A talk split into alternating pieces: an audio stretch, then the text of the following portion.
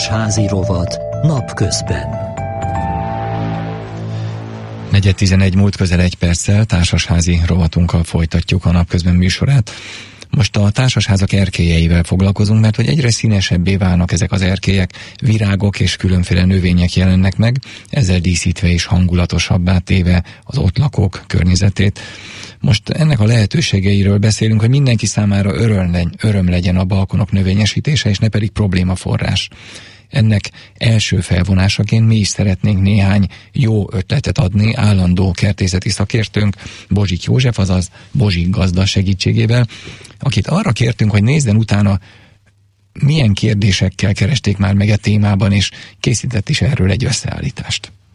Konya Katalin vagyok. Azt szeretném kérdezni, én egy panelkertész vagyok, nyolcadik emeleten, hogy gazda nem tervez külön nekünk valamilyen kis tanácsadást? hogy mit lehet a nyolcadikon, vagy ez akár hanyadik emeleten csinálni. Balkonkert. Várad Éva kertészmérnök. Találkozik ezzel az igényel? Sziget-Szent Miklóson beszélgetünk. Most már egyre többen nem csak az emeletes házak balkon lodzsa, hanem a, ennek a sorházaknak is icipici telkük van, és ott is betonozott 5-6-8-10 négyzetméteres terasz, és nagyon szeretjük, hogyha a fűszernövényeket meghonosítják, nagyon könnyű a fűszernövényeket, és látványos dolog termeszteni, legyen mindenki mindenkinek föltétlenül petrezselyem, bazsalikom, oregánó, citronfű, menta, pár ládába elfér.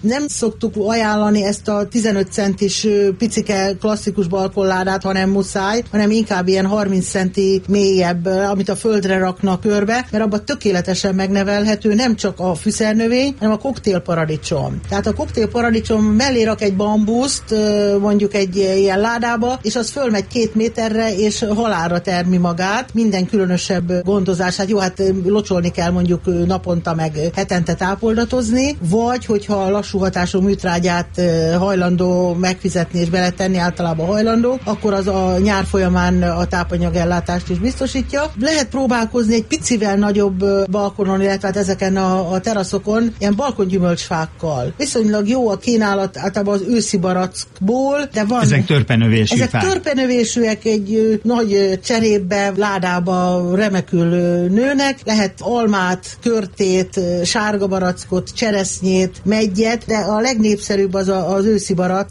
Nagyon látványosan már az első évben van rajta a termés, és tehát ott aránylag könnyű megtermelni ezeket, különösebben növényvédelem nélkül. A levélpetrezselyem, szárzeller, ilyen irányba is el lehet mozdulni, és a paprika és a paradicsom az a két vezető. Ugye hát itt a paprika, fa, paradicsomfa, paprikánál, ugye azért az kényes. Ezzel nem nagyon ér érdemes balkonon foglalkozni paprikával. Hát, Ugye sárga dinnye, görög dinnye, többfélét, ezek nem, nem jó. Nagyon, nem Se burgonyával. Hát az most próbálnak, én már láttam, a hollandok csinálnak ilyen, ilyen érdekes műanyag edény, dupla falu, és ott le lehet a külső részét húzni, és ott lógnak a krumplik, de az, az szerintem inkább csak játék. Érdekes módon még nagyon könnyű termelni a padlizsánt a meleg balkonokon. Nagyon elbírja a meleget. Minden további nélkül egy-két padlizsán is elterem, és természetesen sokat terem. Mi is üzemeltetünk itt a, a csilik mellett még egy ilyen házi fóliát, főképpen paradicsomot, meg padlizsánt termelünk, meg zeller, petrezselymet, tehát ami úgy kell a, a háztartásba, és ezt látják is, tetszik is nekik, és akkor vesznek egy nagy edényt, meg éppen több nagy edényt, hozzá egy olyan másfél-két méteres bambuszt, és akkor, akkor már is kész a kis kertecske. Nagyon sok kedves hallgatónknak esetleg csak balkonja, erkéje van, de balkonládákban, cserepekben ott is szeretne kertészkedni. Petrezselyem, snidling, metélőhagyma, metélőzeller, Melyek azok a zöldségnövények, amelyekkel érdemes foglalkozni? Ha azt mondom, hogy mindennel, akkor tulajdonképpen igazat mondok. Lovas Katalin, kertész szakíró. Még csöves kukoricát is lehet a balkonon termeszteni, hogy egészen extrém példát hozzak. Minden cserében nevelnek. Van egy idős festőművész kertbarátnőm, aki már nem tud hajolni, és ezért kitalálta, hogy ő cserepekben fog mindent nevelni. Endivia, a saláták tömkelege. Van vagy 200 cserepe, és és hát egyszerűen elájultam, hogy az emberi találékonyság és a növény szeretet, meg a főzni való, a főzés kedvelők mi mindent tudnak megtermeszteni cserében. Tehát bátran bárki vágjon bele, ha nem akar magot vetni, hanem palántát vásárol, az is nagyon jó. Ültessen minél többet, tehát ne csak fűszernövényeket, hanem három nagyobb cserép paradicsom ellátja a családot. Az előbb arról hallhatunk tanácsokat, hogy milyen növényeket érdemes balkonon nevelni, hogy szebb legyen a lakásnak ez a része is, vagy a társasháznak ez a része is. De beszéljünk arról is, hogy hogyan lehet, milyen szabályok vonatkoznak arra, ha növényeket, virágokat szeretnénk az erkélyen, vagy éppen a folyosón, vagy éppen a társasház udvarán. A telefonnál állandó szakértőnk, dr. B. Ágnes, a Társasházak és Társasházkezelők Országos Egyesületének elnöke. Jó napot kívánok! Jó napot kívánok! Na hát van egyrészt hát, a szépség, és aztán van a jog.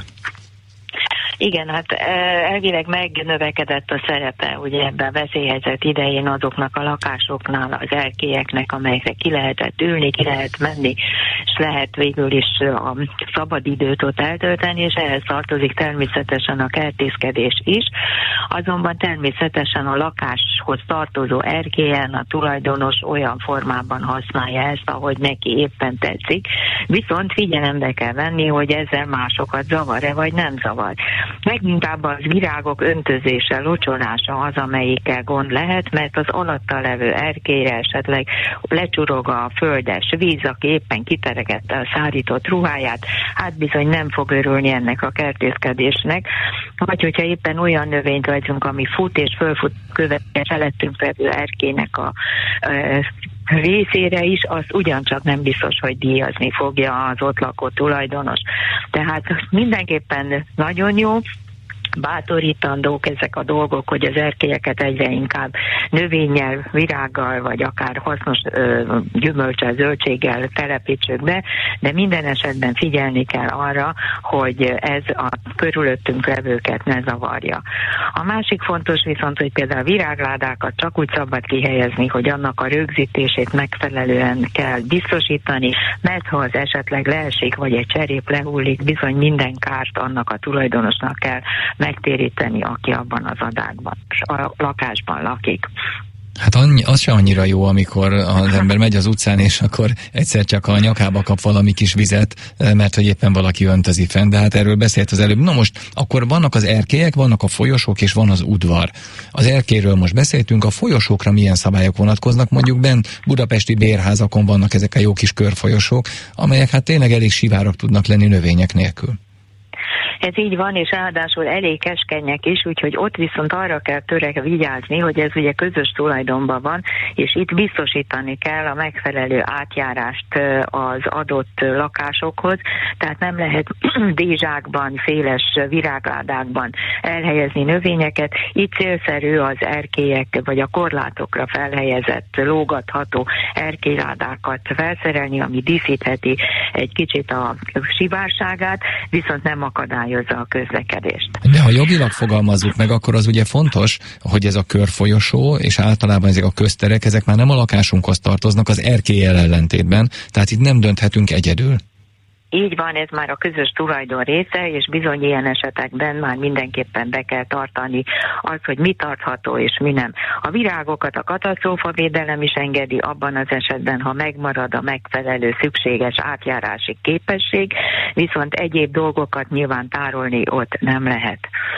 Nagyobb a gond viszont az udvarokkal, és az udvarok beültetésével és az evel kapcsolatos dolgokkal, mivel az udvarok, kertek egyértelműen közös tulajdonban vannak, és ott csak úgy lehet elhelyezni növényeket, hogy az vagy a közösség megtervezi, és egyöntetően ragaszkodnak hozzá, vagy ha valakinek önálló elképzelése van, akkor megkérdezi legalább azokat a tulajdonosokat, akiknek az ablaka arra a kertrészre néz, hogy neki tetszik-e az, hogy ott paradicsomfákat fognak telepíteni, mondjuk zöld fa és virágok helyett.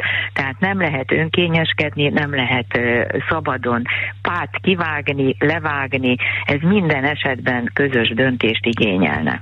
Mert hogy, és ilyenkor ez közgyűlési döntés, vagy elegendő, hogyha az, aki szeretne ilyen csinálni, az megszervezi ott a környékbelieket, a, mondjuk a földszinten lakókat? Hát természetesen attól függ, hogy mekkora ez a kert, és egy jelenleg milyen ö, funkciót lát el.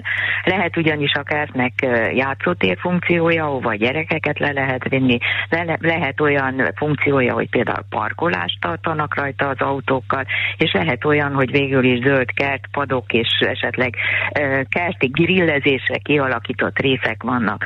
Most ezeknek a funkcióknak a megválasztása, eldöntése az kizárólag közgyűlés dönthet róla. A többségnek kell ugyanis eldönteni, hogy milyen funkciójú legyen a kert vagy a kertnek egy része. Ezt semmiképpen sem a földszintiek nem dönthetik erről már, hanem a teljes tulajdonosi közösségnek kell erről közgyűlésen határozatot hozni. No, akkor beszéltünk az elkéről, beszéltünk a folyosóról, beszéltünk az udvarról. Most akkor nézzünk meg még egy esetet, amikor a társasháznak van esetleg olyan hát mondjuk úgy, hogy előkertje, de ami már nem a társasházhoz tartozik, hanem olyan közterület, ami önkormányzati tulajdonban van egyébként. Ennek a fásítása, növényesítése, virágosítása miként történhet meg? Hát ez legtöbb esetben a tulajdonosok önkéntes felajánlása alapján, de ma már találkoztam olyan önkormányzatokkal, amelyek díjazzák vagy támogatják, hogyha egy lakóközösség az előttük lévő közterületet úgymond gondozásba veszik, virágosítják, kertet rendeznek, takarítják. Gyakorlatilag ez azt jelenti, hogy egyszeri összeggel támogatást kapnak ehhez, viszont utána ezért cserébe vállalniuk kell, hogy azt a területet a továbbiakban is rendszer rendszeresen gondozzák, ápolják, és megvédik az egyéb rongálásoktól, amennyire ez lehetséges. A közterület ugyanis nem tartozik a társasházakhoz, ez mindenképpen sokan úgy gondolják, hogy a ház előtti rész az már közterületként nem is az ő dolguk, ezért látunk nagyon sok elhanyagolt ilyen füves területet, Azonban ennek ö, olyan célt kellene szolgálni, hogy a szép érzékét mindenkinek megfelelően bokrokkal vagy kisebb fákkal te, te, telepítse. A harmadik kerületben tudok arról, hogy az önkormányzat például az útjárda felsz újítása során tacákat telepített, de a fák aljában való zöldet azt úgy hagyta. Ez már minden társasház vagy családi ház a maga előtti részén szabadon ültette be, ahhoz, hogy végül is ne álljanak fel oda az autók. Nyilván ennek is az egyik célja, hogy a zöld növényzetet ne tapossák ki, de ez mindenképpen ilyen döntést igényel. És Mindenképpen szer- szeretném még elmondani az erkélyekre egy pillanatra visszatérve, hogy valóban nagyon jó lenne, hogyha az erkélyeket valóban arra használnák, hogy zöldítik, vagy pihennek rajta. De sajnos nagyon sok olyat lehet látni, ahol tárolóként használják. Borzasztó a látképe egy olyan háznak, amelyiknek az erkélye tele van rakva, létrával, szekrényel, és minden egyéb nem használatos tárgyakkal. Ezeknek a megszüntetése nagyon célszerű lenne, de sajnos ehhez meg az kellene, hogy legyen megfelelő tárolókapacitás az adott házban.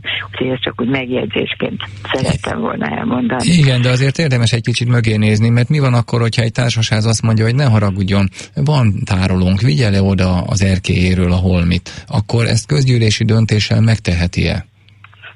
Hát közgyűlési döntést is lehet erre hozni, de azért célszerűbb, ha ez már eleve a szervezeti működési szabályzatban is, a házi rendben is rögzítésre kerül, hogy az erkélyeken ilyen használhatatlan tárgyakat és egyebeket nem lehet tárolni, vagy volt már olyan, ahol találkoztam avval, hogy csak a melvédig lehet elhelyezni tárgyakat, tehát ameddig nem látszik annyira ki a korlát mögül, de ezek mind az adott társaság tulajdonosainak az elvárása egymással szemben, mit szeretnének, hogyan szeretnék, ha a házuk megjelenne. És hát az igényesség az nagyon fontos.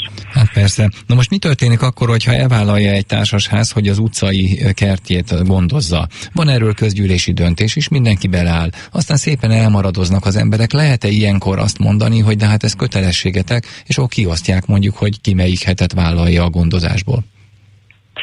Természetesen lehet ezt is hozni, csak ilyenkor már nagyon nehéz behajtani az adott tulajdonoson. Ilyenkor már általában átvált arra a dologra, hogy a társasház takarítójának a díjazását emelik meg, és beleteszik azt is, hogy a ház előtti kertrészt is gondozza a tavaszi őszi időszak van. Igen, hát szóval Ugye a téli, a téli időszakban meg eleve a ház előtti hóeltakarítás, égmentesítés szintén a takarítási feladatokhoz tartozik, tehát így mond egy kibővített feladatkörrel, magasabb díjért meg lehet azért oldani. És akkor még beszélhetnénk arról, hogy hogy lehet beépíteni az erkélyt, de lejárt az időnk, úgyhogy ezt a következő alkalommal szerintem jövő kedden erről beszélgetünk majd, jó? Rendben. Nagyon szépen köszönöm Bék Ágnesnek a, a beszélgetést, önöknek a figyelmet, és a